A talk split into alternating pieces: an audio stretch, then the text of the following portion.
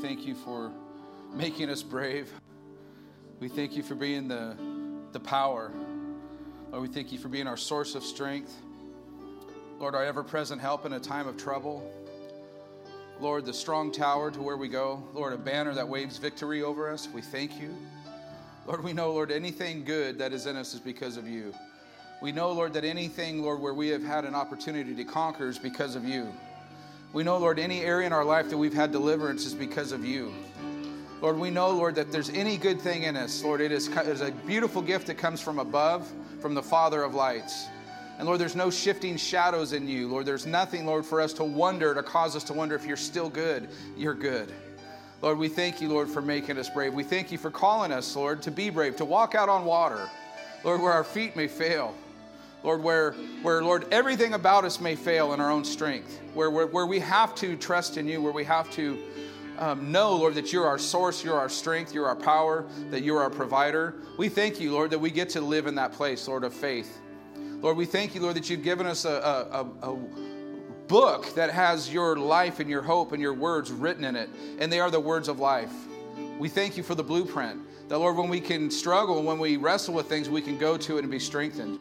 We thank you for that sharp sword, Lord, that we can place and, and uh, go to battle against the, the enemy, Lord, and the thoughts and the, the things that would try to come against us. We thank you, Jesus, that no weapon formed against us will prosper. We thank you for that. Lord, we thank you, Lord, that you're a merciful God. That, Lord, we're, we're a hot mess most of the time, Lord, and you still use us. You still forgive us. You still choose us. Lord, I don't know if, if I was you, I would keep choosing me. But Lord, you're faithful, you're true, and we thank you that your righteousness has been placed upon us, and that's how you view us. We thank you for that, Lord. What a wonderful God you are. What a wonderful plan you have. Lord, we, we barely know any part of it. We barely can understand your ways. We barely can understand your goodness. We barely can understand your love. It's like any like nothing else we've ever known. That Lord, while there was nothing good in us, while we were yet sinners, you came and chose to die for us. We thank you for that. We bless you this day. We bless you every day. Lord, what a beautiful day it is. The sun's shining, the birds are singing. Lord, um, your, your plan for us hasn't changed. We're so grateful. Lord, I just pray that you bless those, Lord, who have um, come into this house and they're fighting something or discouraged or um, some are just in awe, Lord. They're just overwhelmed by your presence. Others, there's things that are pressing on their minds and their bodies and their soul. And Lord, we just pray for a freedom in that today. Lord, that um, everything, Lord, that you would want us to hear and, and be a part of, Lord, we would be able to retain and not just hear, but apply. Lord, that we would grow in you. In Jesus' name. Amen. All right. Well, we're going to continue in to our uh, study in the book of Revelation and chapter 3 going in the study in the Church of Philadelphia. Um, last week we, we got a little further in um, how point two says, I know your deeds and I've put before you an open door. We're going to um, continue on the open door and then get into um, He will cause our advers- adversaries to bow at our feet. How many know that's going to be awesome? but um, continuing on the open door, last week we, we kind of closed up on um, that Jesus said that He would open doors no man could close and He would close doors that um, no one could shut, that, that He has the keys to the kingdom and He has given us those keys. How many know that's exciting? We finished up our service with some binding and some loosing. Amen? How many of you got to experience some things that you loosed and you saw some freedom in that? Amen. And there's some other things that maybe the, the enemy had been um, wrestling with you or fighting with you on and you bound them. Amen? So those that weren't here, you missed out. it was quite, the awesome time in the in the presence of the Lord, and spending a lot of folks spending time in the altars, and um, that time ran into the next service, and um, they did the same thing. It was it was just a beautiful time. So um, we're grateful when the Lord does that. Amen. He does things that we can't do. Amen. All right. So the next part of an open door, um, we saw that in um, Revelation. Um, chapter 4, verse 1, that there was an open door standing before us as a church and as, as God's people that that's an open door for um, the rapture. That's an open door to go into be in His presence and not go through tribulation. Um, we saw that um, the next part of an open door I want you to see is in Matthew chapter 28. Um, this is Jesus is concluding his ministry here on earth, and um, He has already revealed himself to his disciples, and now he's getting ready to leave, and he's got some final words. How many know the final words are pretty important? Amen. So he's about to leave his disciples. And verse um, 18 out of Matthew 28 through 20 says, And Jesus came up and spoke to them, saying, All authority in heaven and on earth has been given to me. Go therefore and make disciples of all the nations, baptizing them in the name of the Father and of the Son and of the Holy Spirit, teaching them to follow all that I command you. And behold, I am with you always till the end of the age. Thank you, Lord. He's wanting to make sure that they understand that, hey, guys, we're good. All the authority that I've been given, and where does it say his, his authority is? In heaven and on earth. What was the authority and the keys to do? Bind and loose. And what, where are these things that we bind and loose? What's going on? In, in what areas? In heaven and on earth. You see why there's a connection here. Keys to the kingdom. There's more than just opening doors for us to, to get out of here. There's keys to open and bind and loose what, what he first told the disciples. And what was the principle? What was actual the actual key that did that? Who do you say I am? Their declaration of who he was. Amen? Thou art the Christ, the Son of the living God. Thou art the Messiah. Basically saying, I believe you are who you said. I believe you are the anointed one that was, that was prophesied thousands of years before, that all the prophets were speaking of. I believe you're him. And I put my faith and trust in that. That's the key. And he told Peter, Upon that declaration of faith, upon that rock, I will build my church. Amen. And the gates of hell will not prevail against it. So it's upon that declaration. He goes on, and the last thing he tells his disciples and apostles is this. And Jesus came up and spoke to them, saying, All authority, he reminded them, all authority, where? In heaven and on earth has been given to me. Go therefore and make disciples. That is your encouragement. Hey, you have my authority. All the authority of heaven and all the authority of earth is behind you in this go. Church, that's a lot of authority. That means we have a great authority, all the authority of heaven and all the authority of earth, to say, go. Now, how can you go if you're locked up in your house? Just something to think about. Who would be contrary to that? the man of lawlessness, the Antichrist, the, the large one world government system that would try to lock people up in the last day to not let them go? Or am I just taking some crazy leaps of faith on that? And that's what I see. Whose authority do we need to go? We already have it. And it's all the authority of heaven and earth. So, what should we be doing? going. You think there may be a time? I mean, is it a little bit easier to see that there may be some opposition coming? do, you, do you think in the day of this last year that we've been through that we might see, hey, you know what? Things aren't looking so spiffy. There's some contrariness to this going. There's some contrary to us sharing our faith, us having fellowship together so that we can encourage ourselves and build one another up in our most holy faith and equip people to actually do what Jesus said to do. There's an opposing force. Do we need their permission? You know why? Like, that's why I'm not going against any authority. I am walking in the authority of the King of Kings and the Lord of Lords. And the church has always done that, and the church has always been persecuted for what? For doing that. So that's nothing new. So we don't have to figure out, well, what are we going to do? We're going to go. We're going to make disciples. We're going to baptize them. How do you do that if you can't touch them? How do you lay hands on the sick and see them healed if you can't be in contact with them? How do you do any of the things that Jesus said to do? How do you make disciples? And you get, well, Pastor, we have technology now. Yeah, we do. Did he have technology then? Do you think that was the plan? And he was like, shoot, up until you guys get this ability to go like and do FaceTime. Up until you guys have the ability to go online, really, you don't need to gather. Or was Jesus not smart enough? Or God didn't see this day coming? Because all the other days, for like thousands of years, he was foreknowing and prophesying and speaking about what it's going to be like. So maybe we should just keep doing what he said. Because all authority in heaven and on earth is given to him. And then he is what? Giving it to us. Now, how are we going to open doors and, and close doors and lock things and unlock them if we're not out and about? You tell me. Like, how do you set the captive free if you don't unlock his cell and have him come out? I'm waiting. it just don't work that way, right? Y'all come on out. They're like, I'd love to. Would someone open this door? I'm going to tell them over FaceTime. Just come out of your cell.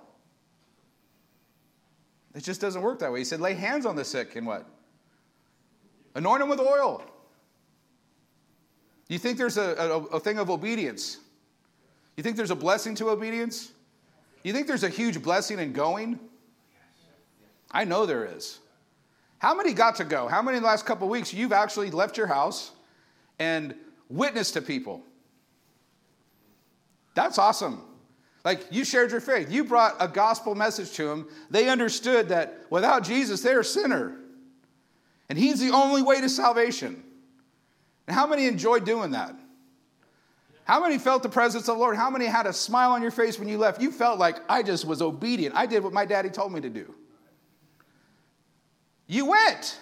And you know what? You had authority behind you. And that's a contagious thing.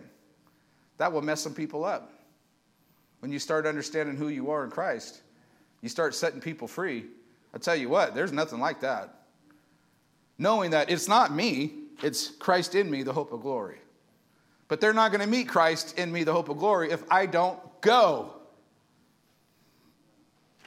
Pastor Jay?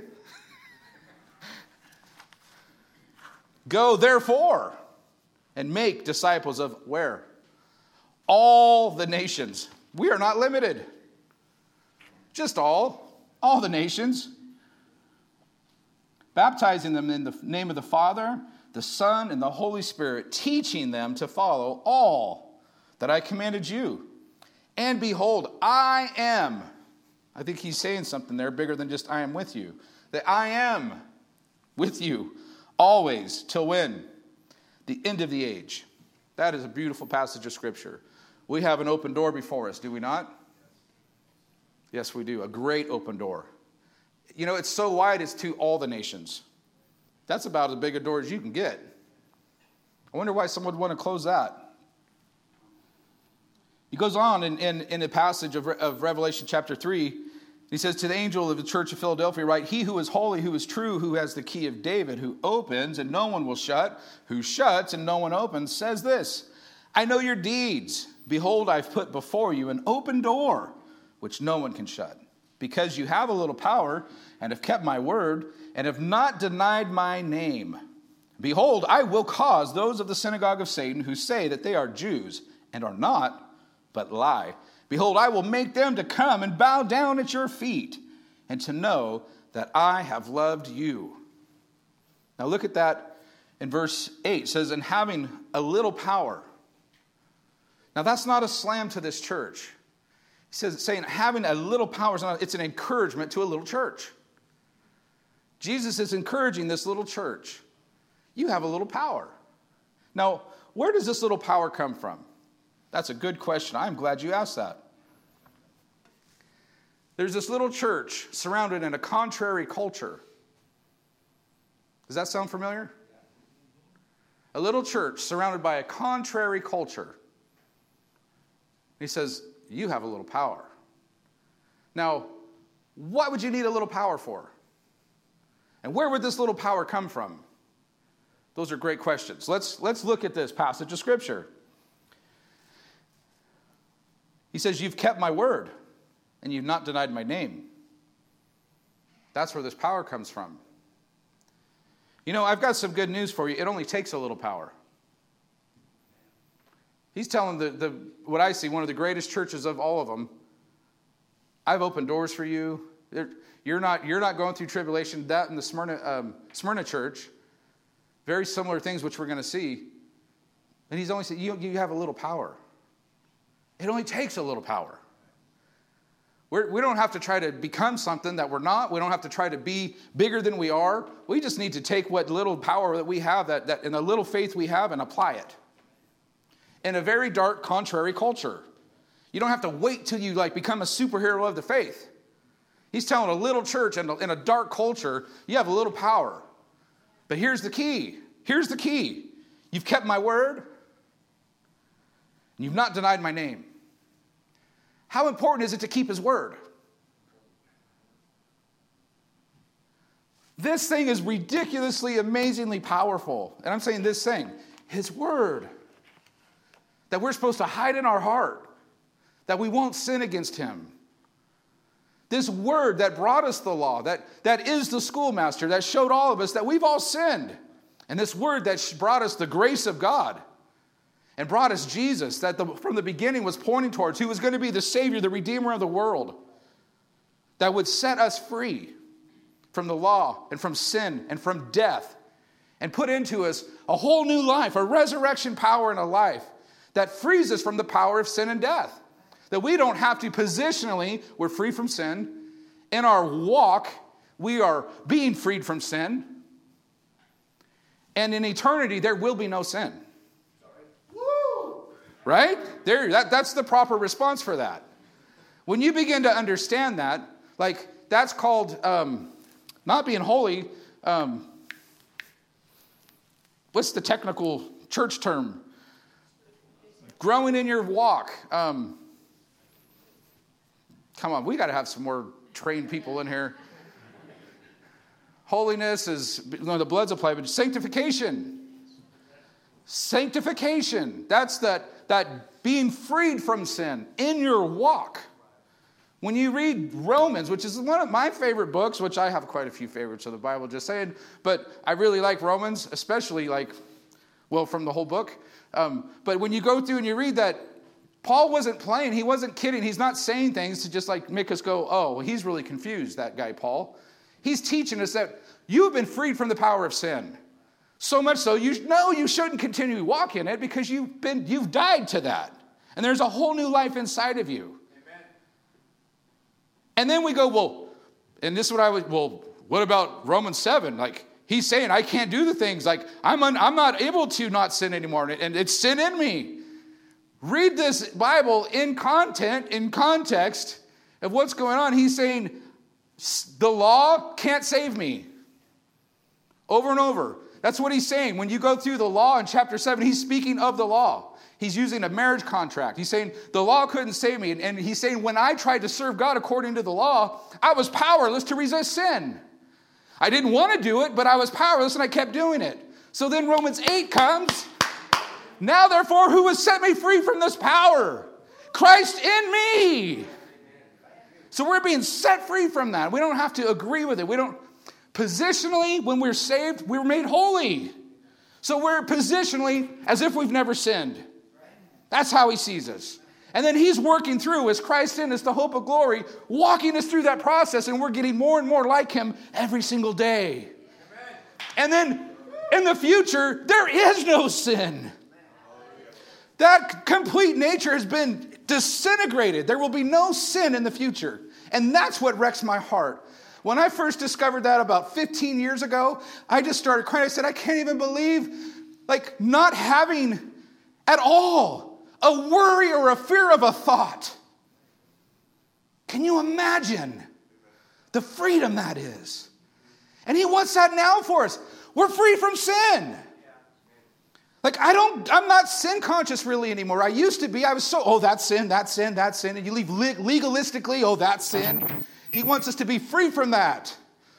Well, you're just in such a relation and you're so in love with them, and you know, I, Daddy sees me spotless, and I don't want to mess that up. Not because I can't. And He's walking us through that, and we're growing in that. We're growing in righteousness, and it's a beautiful place. And then we can go and make disciples in that. Not in religion, because that sucks. Sorry. There's no really better word for that. It just does. It's weighty. He's like, I've come to take that yoke off of you. I've come to free you. He who the Son sets free is free. I'm trying, Eric. Having a little power. Woo! A little power. What happens when we get a lot? Oh man, look out.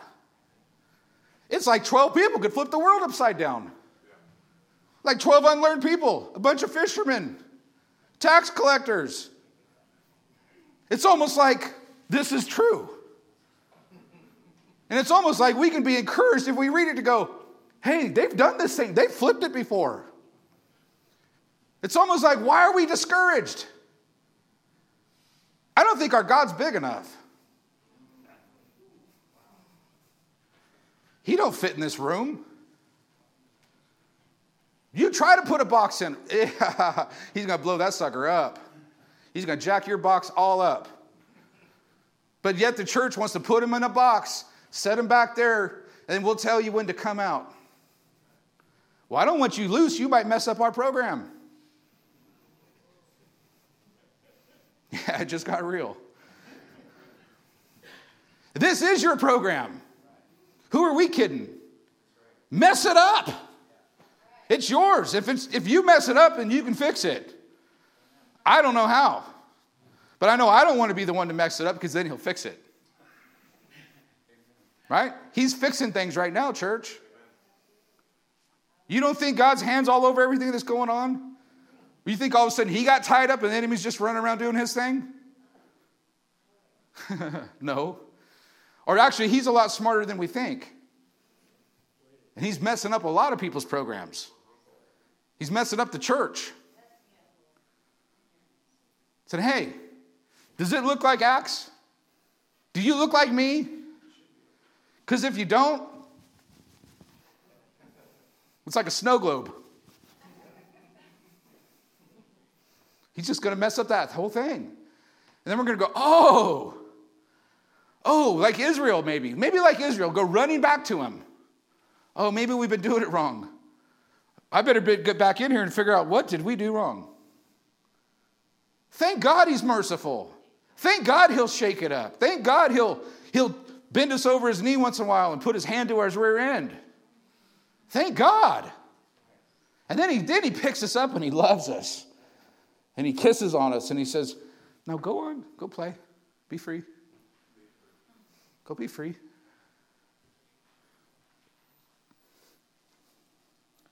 If you kept my word and not denied my name. See, there's a couple things we got to do. We got to keep his word. We got to say what he says. We got to take that word and apply it to our life. And if it doesn't fit, then we need to lose weight or we need to get bigger. But it needs to fit. We need to grow into it or we need to cut some stuff off. Right? If it doesn't fit, something's wrong. And we better grow into it or we better shed some things. Amen? Because it ain't changing for you, it ain't changing for me. We, we want to change it. We want to tell people it's okay. I got so many, it's, I'm like, I see, you know, some Facebook is some things good, some things oh, it, just frustrates me. I see young people people that we used to, that grew up knowing the truth. And now their God says it's okay if they live together. Their God says it's okay. You know, we, we can live together and we can have sex before marriage. It's okay. He's a loving God. And, and I'm not even, I don't say a word. I just am like, oh, Lord, I pray for them. And then they're throwing rocks at each other, trying to justify their sin. Church, we don't justify our sin. We fall at the foot of the cross and we repent. That's your only answer. The truth comes, and you have a responsibility. You lay your life down at the foot of the cross, or you don't. But if you don't, you're not okay. Hello? It's not going to go well on the day of judgment because we have the truth. We don't make God a liar. When we say our sin's okay, then we make him a liar. God's not a liar. Guys, are you following me? And it's the truth. It's not going to be popular all the time. Jesus lost a lot of followers by speaking the truth. He didn't go change. Well, I'm sorry, guys. Did that offend you? I know you really like your sin. You know, yours is okay. It's just all those other people. No, that's not how it worked. He said, Go ahead and pick up your cross. Follow me to a place of death, to a place of saying, Not my life anymore, Lord, your life in me. Because you can't, you can't have yours and his. It don't work that way. He's jealous. He says, I will have all of you or I will have none of you. Is that not what he says? So we can't, we have to keep his word. We have to keep his word we have to hold his word in a place that you're right. It has first place in our life. You have not denied my name. How do we deny his name? Peter did it. I don't know him. It's not always going to be popular. It's not always going to be easy.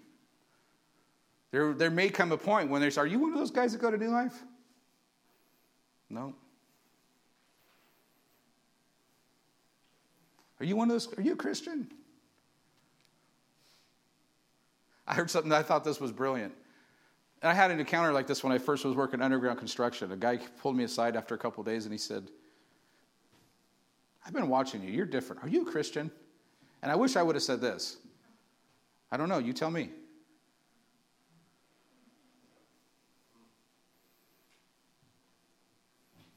I don't know. You tell me. What do you see? Is there evidence to convict me? We shouldn't deny his name. What's that look like? Who do you say I am? Who do you say I am? That's if you don't say he is who he says he is, you're denying his name. We're putting a whole different name on Jesus that ain't there. Well, well, my Jesus is it's okay if you do this. My Jesus looks like this when I don't know what Jesus you're looking at. Because if your Jesus looks different than what his word says, you got the wrong one. That's Jesus. I met two of them yesterday witnessing. and after we got to the sin part, it was, I don't speak English so well. Seriously. I was like, that was convenient.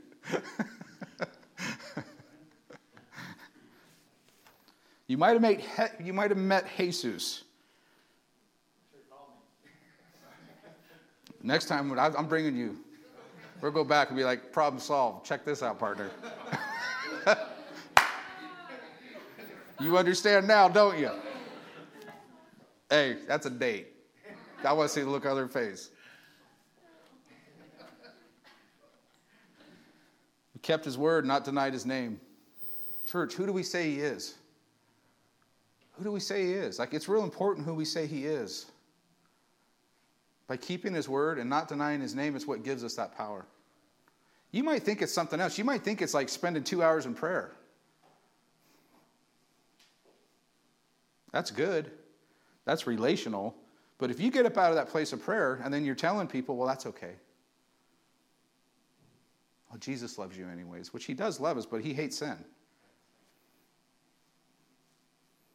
Hate is a strong word. He hates sin. You know why? Because the wages of sin is death. And he came that we'd have eternal life. So sin is his enemy. Why? Because it causes death. Amen?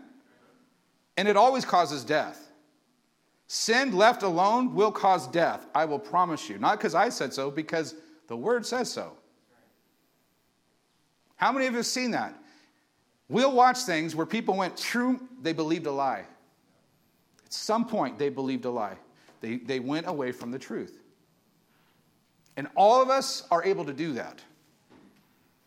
Every single one of us.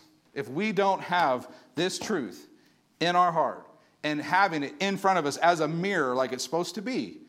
And it convicts us and it tells us, no, Steve, your thought on that is wrong. Then any of us can go start fading away. And the devil's always out there throwing lies, planting seeds. That's why you got to know the truth. So where when that comes, those lies or those thoughts come, you're able to go, nope, that's a lie. I don't receive that. Amen? Amen. This is good. Praise the Lord. A lot better than I was thinking. And I'm not mad. I got to tell the second service, I wasn't mad. I just anointed, I guess, or this church didn't let their size stop them from having an effect on the people of the community they were in. You hear that? The church did not let their size stop them from having an effect in the community that they were in. There's no excuse. Little church, great. I've seen lots of little churches doing some amazing things. Amen? Amen. That's not going to be an excuse for us. Amen? There's people in our community. All that matters to us is that we keep his name and his word. We honor his word and we, and we keep his name. You got to be careful what you put his name on. You hear me?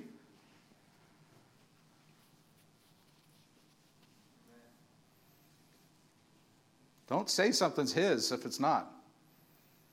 Well, this is this is his house.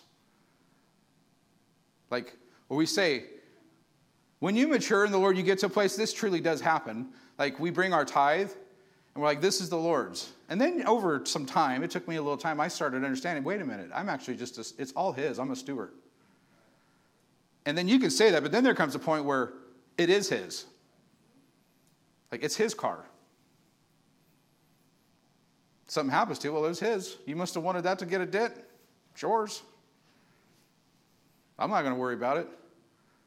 It's your money. What do you want me to do with it? Is it his? Because if you put his name on it, oh, it's his. You put your business, oh, this is his business. Is it? Because if it ain't, it will be. These are your people. These are your kids. Parents, did you dedicate your kids to the Lord? Did you say they're His? Then let go. I'm not saying let go of the little ones, I'm saying your adult kids. There's parents that are still holding on and wanting to nurse them, and they're 45 years old.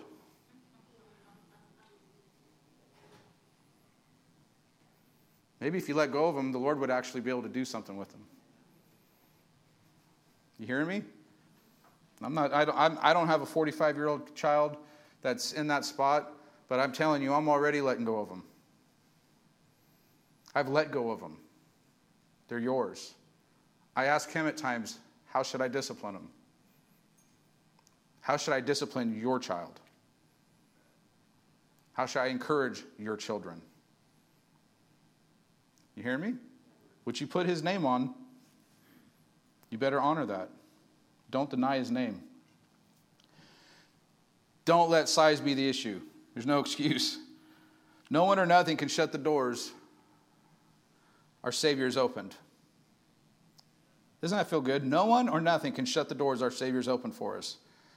Now, here's, here's the catch that does not mean the enemy won't try or oppose, it does not mean there won't be opposition. Here's where it gets real He's opened doors for us. Guess who knows that there's an open door? Our adversary. 1 Corinthians chapter 16, verse 8 and 9. I'm going to read it in two different translations. New American Standard, Paul's writing, he's closing up his letter to the Corinthian church. He says, and he's, and he's telling um, the other churches, probably Antioch, but I will remain in Ephesus until Pentecost. For a wide door for effective service has opened to me, and there are many adversaries. Let's go to the New Living. In the New Living Translation, it says, In the meantime, I will be staying here at Ephesus until the festival of Pentecost. There is a wide open door for a great work here, although many oppose me. So just because the, door, the, the Lord has opened a door doesn't mean there's not going to be opposition. A lot of times people will face some opposition and they go, oh, well, that must not have been the Lord. Paul's like, a great door is open before me. I'm going to stick around. And there's many adversaries. There's a great door, and there's a bunch of opposition. I'm sticking right here. That's, is that encouraging? A great door is opened. Heck yeah. The opposition shows that there's a door that opened. If, you're, if, if we're at war and all of a sudden my enemy slides open this huge door, I don't know what that door is open, but it's probably not good for me. So we want to fight against that and try to stop that before the good stuff comes out. Right? I mean, isn't that what you would do? Like, if the door opens up, let's get the first guy that comes through that door and try to clog the door up. Like when I played football, like I was a linebacker. If there was a lead blocker that came through that hole, I want to stop him in that hole so the running back can't come through. Right? Let's close that door. So there's opposition, guys. That doesn't mean it's not an open door. That, as, as you start to mature in the Lord, you get a little encouraged. You're like, oh, watch this. Not that I know what I'm doing. I just know I'm supposed to go running that through that door. There's probably going to be a collision. But you know what? There's some force behind me. And if that door opens up, we're going through it. We're going through it. Like, my daddy's with me. And he will bring us into, thank you, Holy Spirit. He will bring us into situations where he'll say, There's too much of you. There's too many of you. If I let you do that, you'll take the credit. Hasn't he done that in the past? Hey, Gideon, your army's too big. We're going to dwindle it down. Can you imagine Gideon's like, Lord, I love you and trust you and all, but this is a little ridiculous. Like, seriously, that's an army. He's like, I know, watch this. Blow some trumpets, set some guys out around, smash some clay pots. Watch this. They all kill each other. There you go. You know what Gideon couldn't do? Check me out. Gideon's like, oh, you're amazing. Church, we got to get to be like, you might want to get some more. Because me and my God, you need, you're going to need some more help. You need to go get some more demons. You probably should go get some more opposition because he opened that door. And he said, If I open a door, no man's going to close it. That's a David getting up in the middle of, like, you're in trouble, Goliath. He didn't say because I'm all that in a bag of chips. He says because I know who my God is. And he done opened up a door. I think I want the queen. I think I want the everything that goes with that. I think I want that victory. Church, come on. No one or nothing can shut the door, but there's going to be opposition. Paul said, There's a wide open door, but there's many who oppose me. We got to grow to where when opposition comes, that's an encouragement. You know what? This church is starting to face a little opposition. I'm not, I'm not discouraged by that. I've actually been celebrating the last couple of weeks. I, I got up this morning, reached in to start my daughter's car, and I had like a knife stab in my back. It has not been fun. But you know what? I'm going to praise the Lord anyway. I'm going to come preach the gospel anyway. I'm going to still keep, you know what? I know I'm holistic, and the truth is, is that when your body's in pain, it does affect your other parts. But you know what? In my weakness, He is made strong. Amen? So I can't count in my strength today. I'm going to count in His anointing and His, in His presence, and I'm going to be obedient, and He's going to bless it. Amen? That's what that looks like. Now, when I get done with here, I might be going, oh my Lord. But I'm going to enjoy this moment, let me tell you. I'm going to go through that door. Amen? It's not always easy.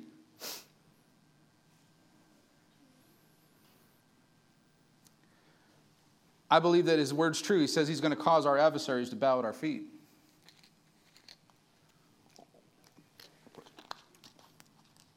Let's look at verse 9. He says, Behold, I will cause those of the synagogue of Satan. Who? Synagogue of Satan. That don't sound good. Like if I was a biker gang, that'd be a good name. Who you guys ride with? The synagogue of Satan. Whoa, that's pretty serious. Who say, who say that they are Jews and are not, but lie? Behold, I will make them to come and bow down at your feet, and to know that I have loved you. Now, this church, we've talked a little bit, the um, Philadelphia church is connected with Smyrna. We say it's, it's, the other, it's the only other church out of the seven that didn't get a condemning word. It was only encouraging. Also, we talked about the, the, the two churches that receive a crown. Also, um, also, which I didn't see before until this last week, also the other church that was persecuted by a synagogue of Satan. Which kind of goes with, hey, when God's opened up a door, when God's when things are going good and you're doing good in his kingdom, there's going to be opposition. We shouldn't be surprised by that. So the Smyrna church let's look at that. Revelation chapter 2, verse 9. So instead of 3 9, go to 2 9. Revelation 2 9, this is he was speaking to the Smyrna church. He says, I know about your suffering and your poverty, but you're very rich. I know the blasphemy of those opposing you. They say they are Jews, but they are not, because their synagogue belongs to Satan. What did he tell the Philadelphia church? Behold, I will cause those of the synagogue of Satan who say that they are Jews and are not, but lie. Behold, I will make them to come and bow down at your feet. You know what I know? When you start doing what God called you to do, there's going to be some jealousy. There's going to be some people get upset. And you may be surprised where it comes from. That title, well, let's say, the Jews made life for the church extremely tough. Fair statement? The Jewish people made life for the church really, really hard.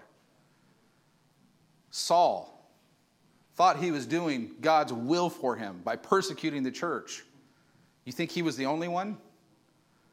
All the stuff that Smyrna was dealing with, they were, they were poor. They, were not able to, they weren't able to buy and sell. They weren't able to, because the Jewish believers, the synagogue, which, which the Jews were called and they believed to be the synagogue of God. They tabernacle. Like when they moved, when they would move in the Old Testament, they would move in their tribal order. What was in the center? The ark and the tabernacle of God in God's presence. They were saw and spoken of, and, and even biblically declared the synagogue of, of, of the Lord. Isn't it interesting that Jesus calls them, You're the synagogue of Satan, knowing who they think they are? Boy, that is like, whoa. He knows what's going on. He, every single word that's placed in this Bible is by design. I'm convinced. Every single word is actually God breathed. It means plenary, verbal inspiration. It was out of this, out of this universe, like ET, extraterrestrial, inspired into our universe. Every single word. He's, he's speaking a lot of things all the time that we don't know very little about. This was one that I was like, wow. He knows what, they know what he's saying. They know what he's saying. We don't really know what he's saying a lot.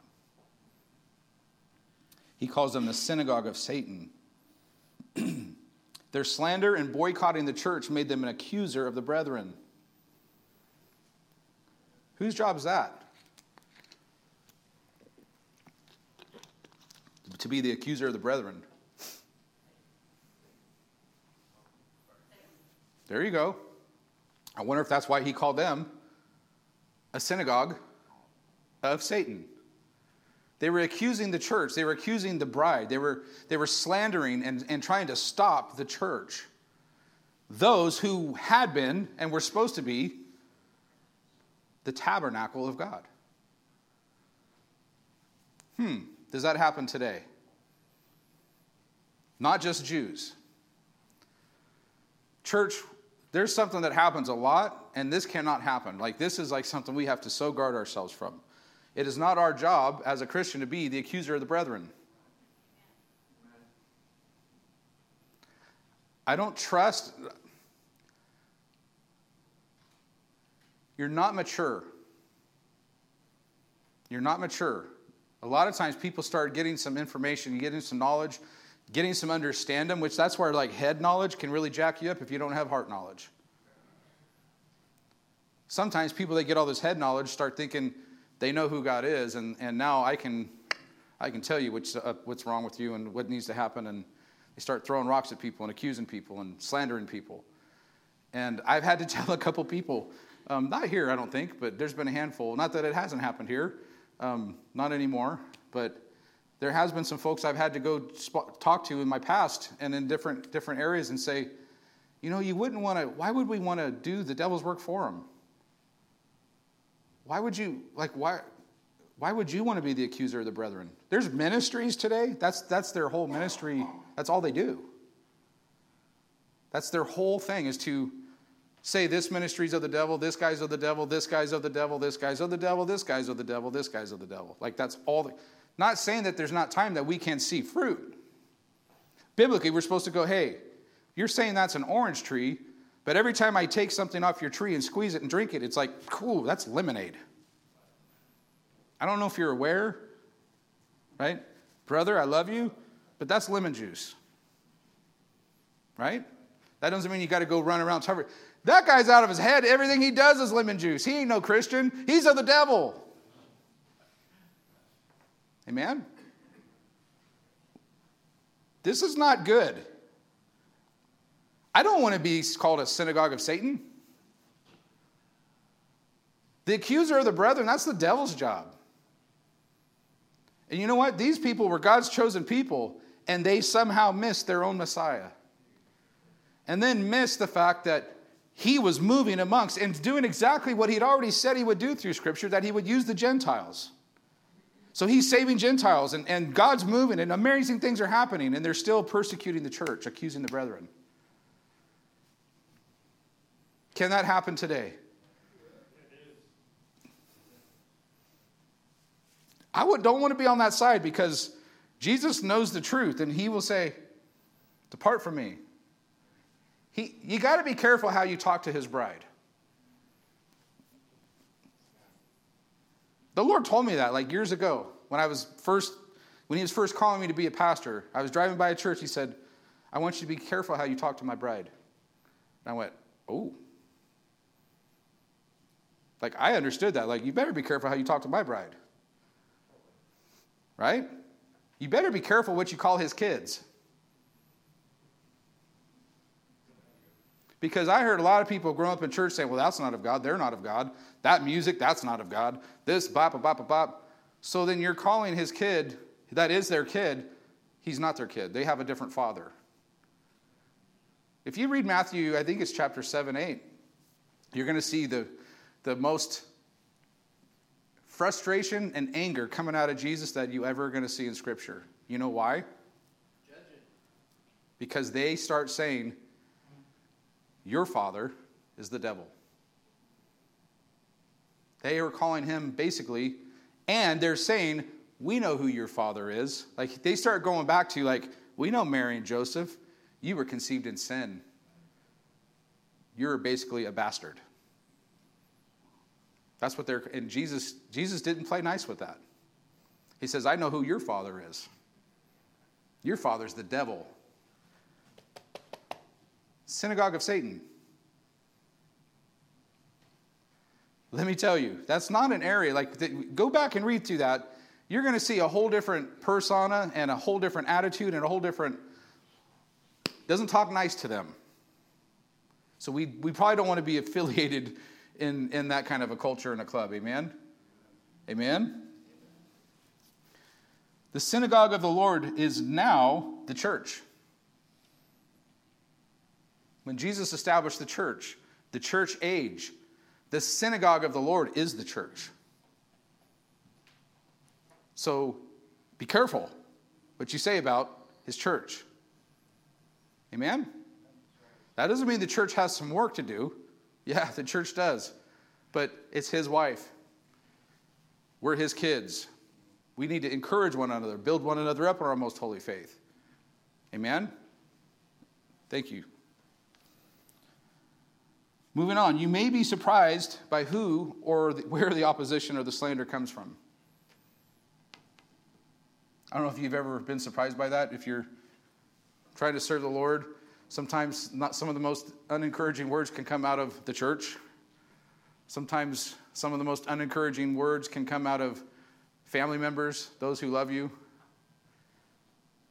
I know I was not encouraged a whole heck of a lot in my ministry until I came here. I'm just saying, I was mostly opposed. Mostly, you know the story of Saul and David? That's kind of what that looked like. Saul was like chucking spears at David didn't really, was threatened by David.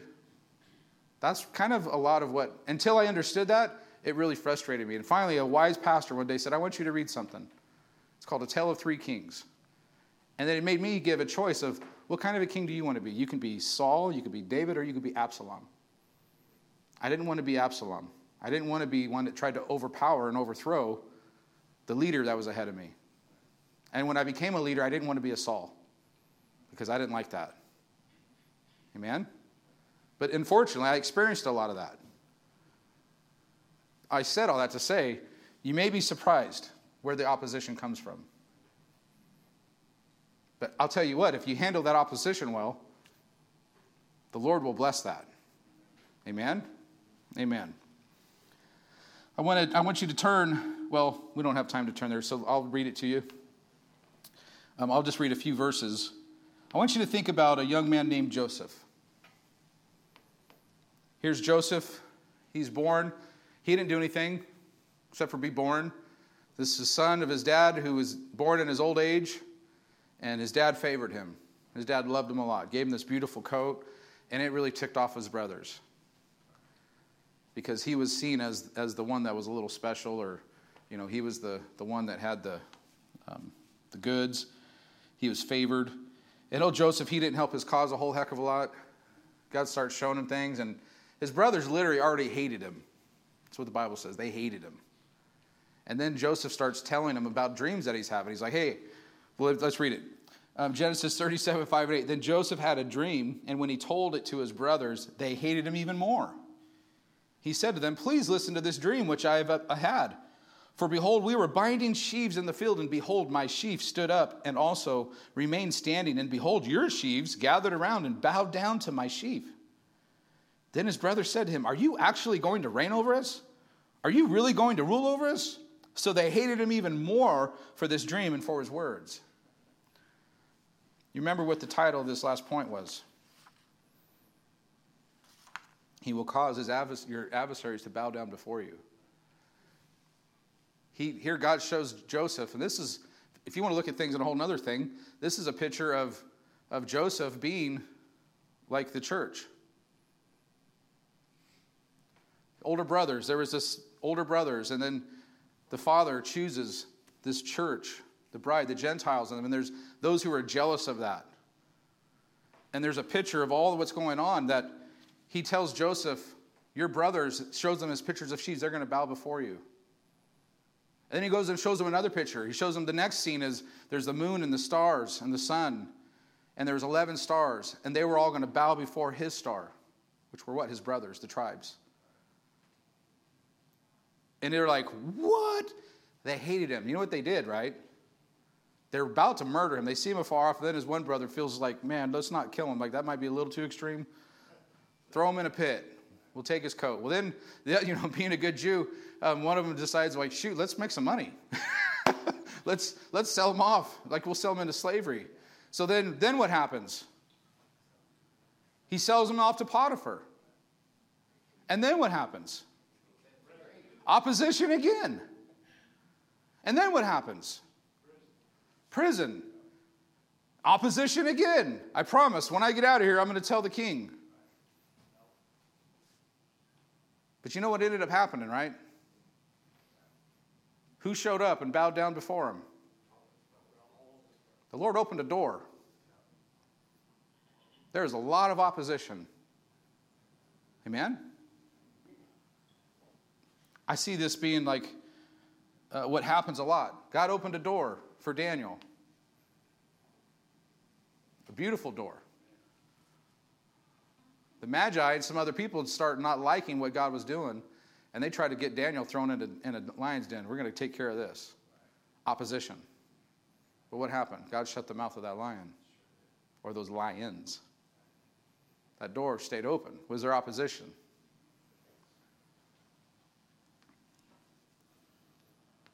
The apostate Jews who had become the synagogue of Satan will have to repent and humble themselves before God and the New Testament saints who have become part of his family, just like Joseph's brothers. That's what this passage of Scripture is showing. That day is going to come. The, the church age is going to end, and the Daniel's 70th week is going to be that next seven years for Israel. And when that's all wrapped up, and they're going to see and realize, oh my Lord, you were the Messiah. These were your people. Exactly what Peter, remember? The blanket comes down. Peter, kill and eat. I can't eat, that's unclean. That's what really started the spread of the gospel to the Gentiles. Goes to Cornelius' house, baptized in the Holy Spirit. They go have the, the Jerusalem Council in Acts 15. What should we do? These people are getting saved. They decide, well, shoot, we can't stop this. Like, obviously, this is what God's wanting to do. And then they're like, well, they need to get circumcised. They need to start following these laws. And they're like, Paul's like, and Peter, Peter being so like awesome, he's like, you want to put all this weight and stuff? We can't even carry it. But exactly, we see, you see the foreshadowing, you see the, the type. Exactly what God said is going to happen is going to happen. Exactly. And it happens over and over and over. God's opened up a door for us, you guys. There's a great door of opportunity. Just because there's opposition doesn't mean it's not an open door for us. Just because there's opposition doesn't mean that our God's bigger and our God's greater, and His plan is going to come to fruition. He is the same yesterday, today, and forever. He will never not accomplish what He puts His word out to do. I'm telling you, if He writes, if he writes the check, you can cash it. He opens the door, you can go through it. Doesn't mean that there might be some opposition. It doesn't mean you might have to dig into some word. You might have to go like, is this really you?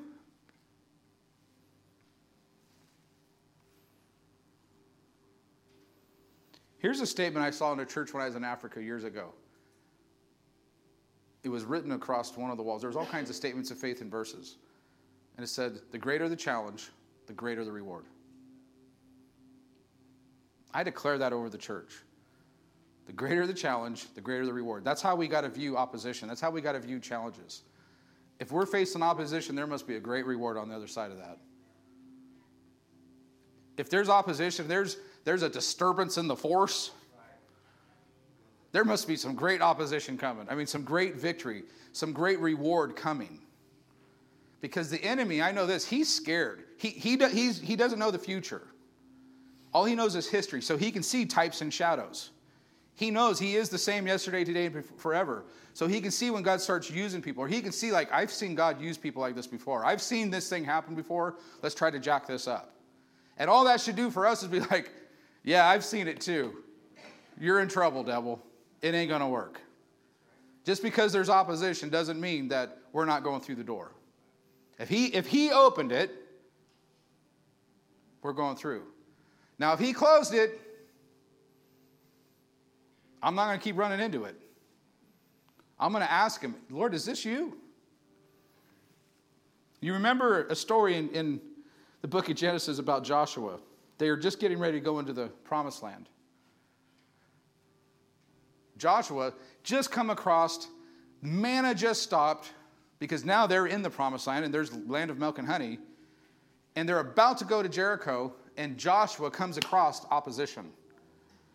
There's a man, they call it angel of the Lord, I believe it's Jesus himself, glowing with a sword swinging back and forth. And he says, Are you with us or against us? Joshua goes to him Are you for us or against us? That's a really good question, church. When you're not sure, you're not sure, like, I believe God brought us here, but there's opposition. Is this you, Lord? Or is this an enemy? That was so wise of Joshua. Church, we don't just go running stupidly. What is this? What is that? Let's, let's take some word at that. Let's take that sword and poke around a little bit. Is that you, Lord? you know, he said, Are you for us or against? He said, Neither. He said, I'm the, I'm the God of heaven's armies. Joshua went, Boom, I'm with you. Right? I'm with you. Like that whole thing changed. You with me or get, boom, I'm with you. We're good. That's what we need to start learning how to do. Friend or foe? Are you for us or against us? If you're against us, get out of the way. If you're for us, let's get in line. Amen? You got to identify the opposition. Saul, when he turned to Paul, the church, God opened a huge door, wide open, but people had to go around a little bit and go, now that is the guy, I believe, that was persecuting us. They have to talk to the Lord about that. Lord, is this? He said, Yeah, have him come in. Friend or foe? We're going to have to know this thing. Amen? You can't rely on this. You can't rely on this. When God's leading you to the places He's leading us, you got to go by the Spirit. Spirit knows Spirit. Spirit discernment can identify. The truth is the truth, no matter what. They, the, those, those apostles were able to, because Galatians tells us that Paul went alone in the desert for like three years with Jesus, with the Lord. Don't forget, like that's not the only time you see Jesus on the earth. Because when Paul came back with the disciples, they literally said, We know he's been with the Lord. Like, Paul had to have been talking about some things and sharing some things. They're like, Oh, yeah, that's what we saw too. Oh, yeah, we heard him talk about that too. Not everyone else knew that. That's why they're always say, Come on in. You've been with the Lord. Can't you identify that? He's been with the Lord. you may hear things. I know when I first started listening to messages here, uh, before I came to the church, I heard Pastor Jay say some things I never heard anyone else say, but I knew they were deposited in me from the Lord. And I was very quickly able to identify. I've never heard anyone else preach that or say that, but I've heard that. I've heard that in his throne room. He's been there. Amen. I've heard it, I haven't had this yet, but I've heard of a man walking through an airport and he was walking by somebody and he smelled the smell and he stopped and he went right up to him and he said, I just want you to know I just smelled something on you because I've only smelt that in the presence of the Lord.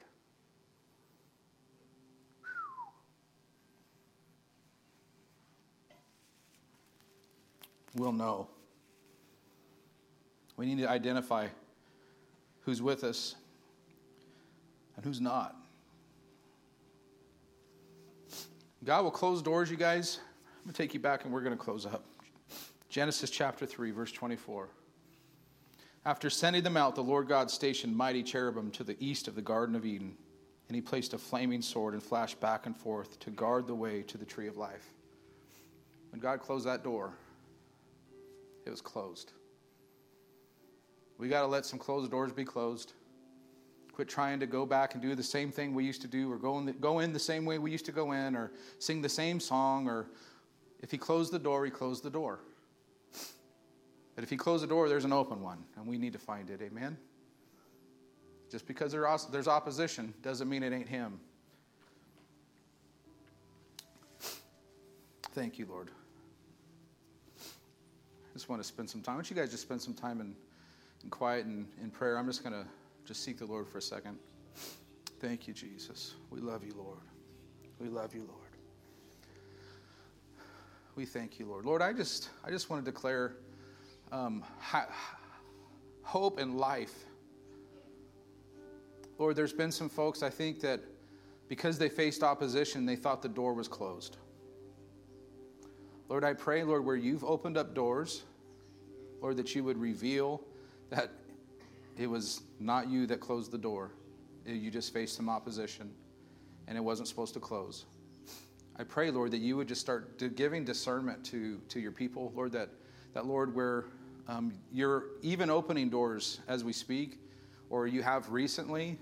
And Lord, I just pray, Lord, that you would just be able to impart to your church and to your sons and your daughters how good you are. That, Lord, we wouldn't be discouraged by opposition. That, Lord, um, we would know when you open the door, no man can close it. And Lord, we would take confidence in that. And I thank you, Lord, for my own personal experience here. I didn't even try to budge a door. You opened it. And Lord, I've taken confidence in that, Lord, when there's been lots of opposition, lots of trials, lots of things happen. I've been able to be confident that I know I didn't open the door, so you did. So then I must walk through it.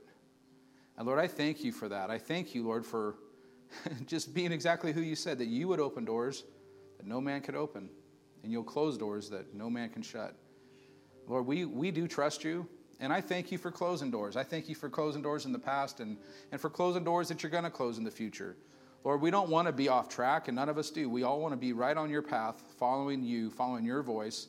And I pray, Lord, that if some of us have been going into um, areas or down paths or into, um, it can be from business to our own time um, to relationships. Lord, if, if you want to close doors, we submit to that. We just ask you, we submit ourselves to you, Lord. If you want to close doors, close them.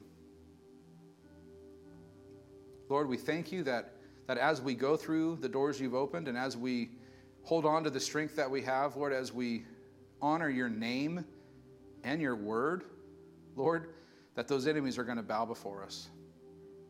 The adversaries are going to fall. They're going to bow before us. They're going to recognize that we are loved by you. And Lord, we do not want to participate in being accuser of the brethren. Lord, we repent if we've done it. Lord, we, we honor you, Lord.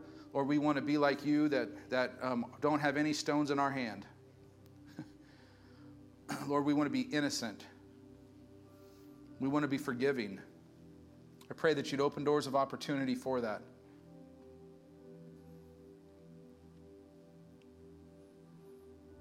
Lord, we thank you for the door of this age being wide open, the church age, to go into the world and make disciples. Lord, we know that that door could be closing, that window of opportunity. Lord, I pray that we would be laborers while the harvest is ripe. Amen. Amen. You can be dismissed.